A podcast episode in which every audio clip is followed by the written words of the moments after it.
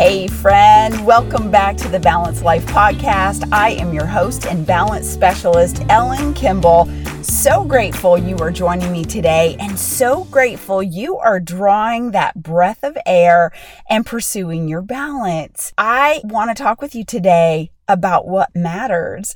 And before we do that, I just want to remind you to hit that subscribe button if you haven't already so you don't miss another episode.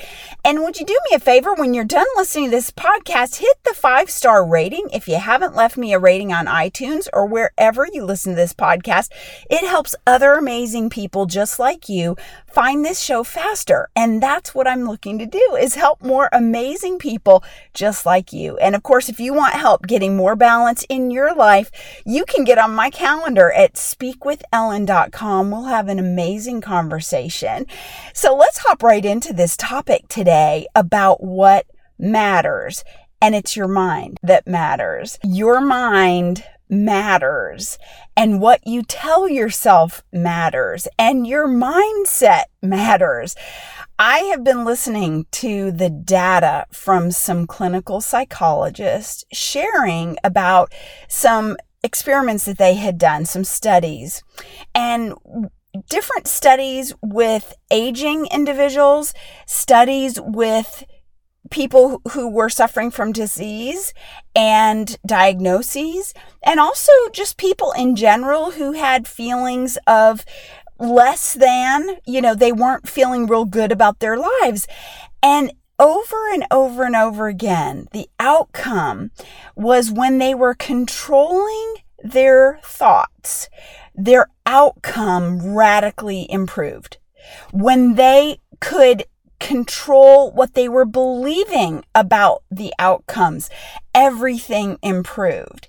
And what I want you to hear me say today is what you think about, you will bring about. It is absolutely scientific.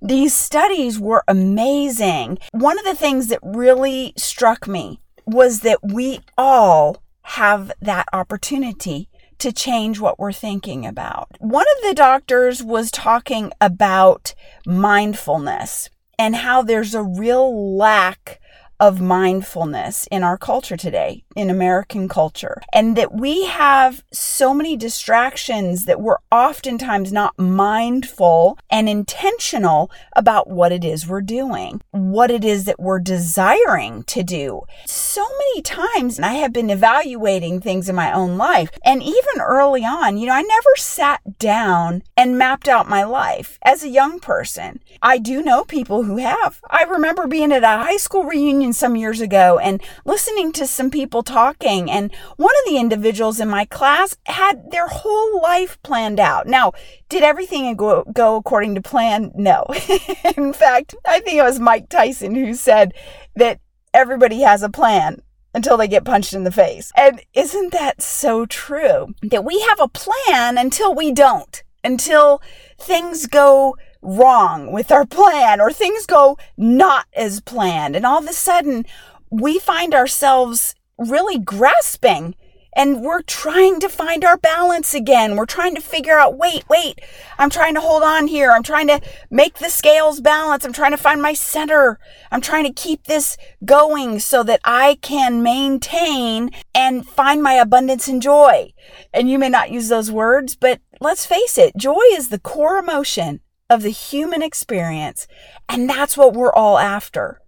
And if you don't know what your purpose is yet, keep searching because that's the whole joy of life is number one, being born, and number two, figuring out why. And as you figure out the things that fill you and the things that bring you joy and the things that you love to do, the things that you're good at, the things that help you to move the needle further to how you would define success. Those are the things that you want to pour into. Those are the things that you want to feed the positive mindset, the thought life, the ideation of what could I do? How could I change these things in my life? What are some of the possible routes? I spend a lot of time in my car because your girl's on this go journey right now, and I have put a lot of miles on my life in this last year. It has been an amazing adventure of travel and meeting new people and experiences and learning. And one of the things that I recognize is that there's always another route to take. You don't have to go the well traveled route. And you know, it was the the famous poet who said, you know, he came upon two paths in the wood and that he took the path less traveled and he's all the better for it. And I want to encourage you that you have a choice today to decide the outcomes of your life. You really do. These science experiments and the data from them were absolutely striking for me because so many of them were related to physical well being. And we have so much control over that. If you believe something, your whole physiology will align with that. It really will. This is why we know that laughter is good medicine. We know that positive thinking does change physiology. It changes outcomes. It changes potential.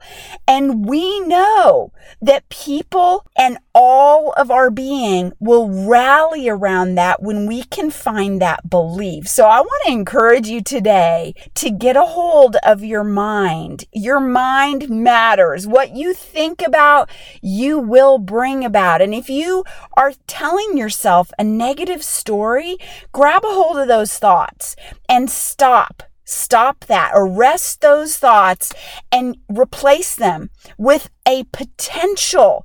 If you don't have the belief in yourself, ask someone, hey, what are three things that you think I'm good at? What are three things that you would say are of value in that you see in me?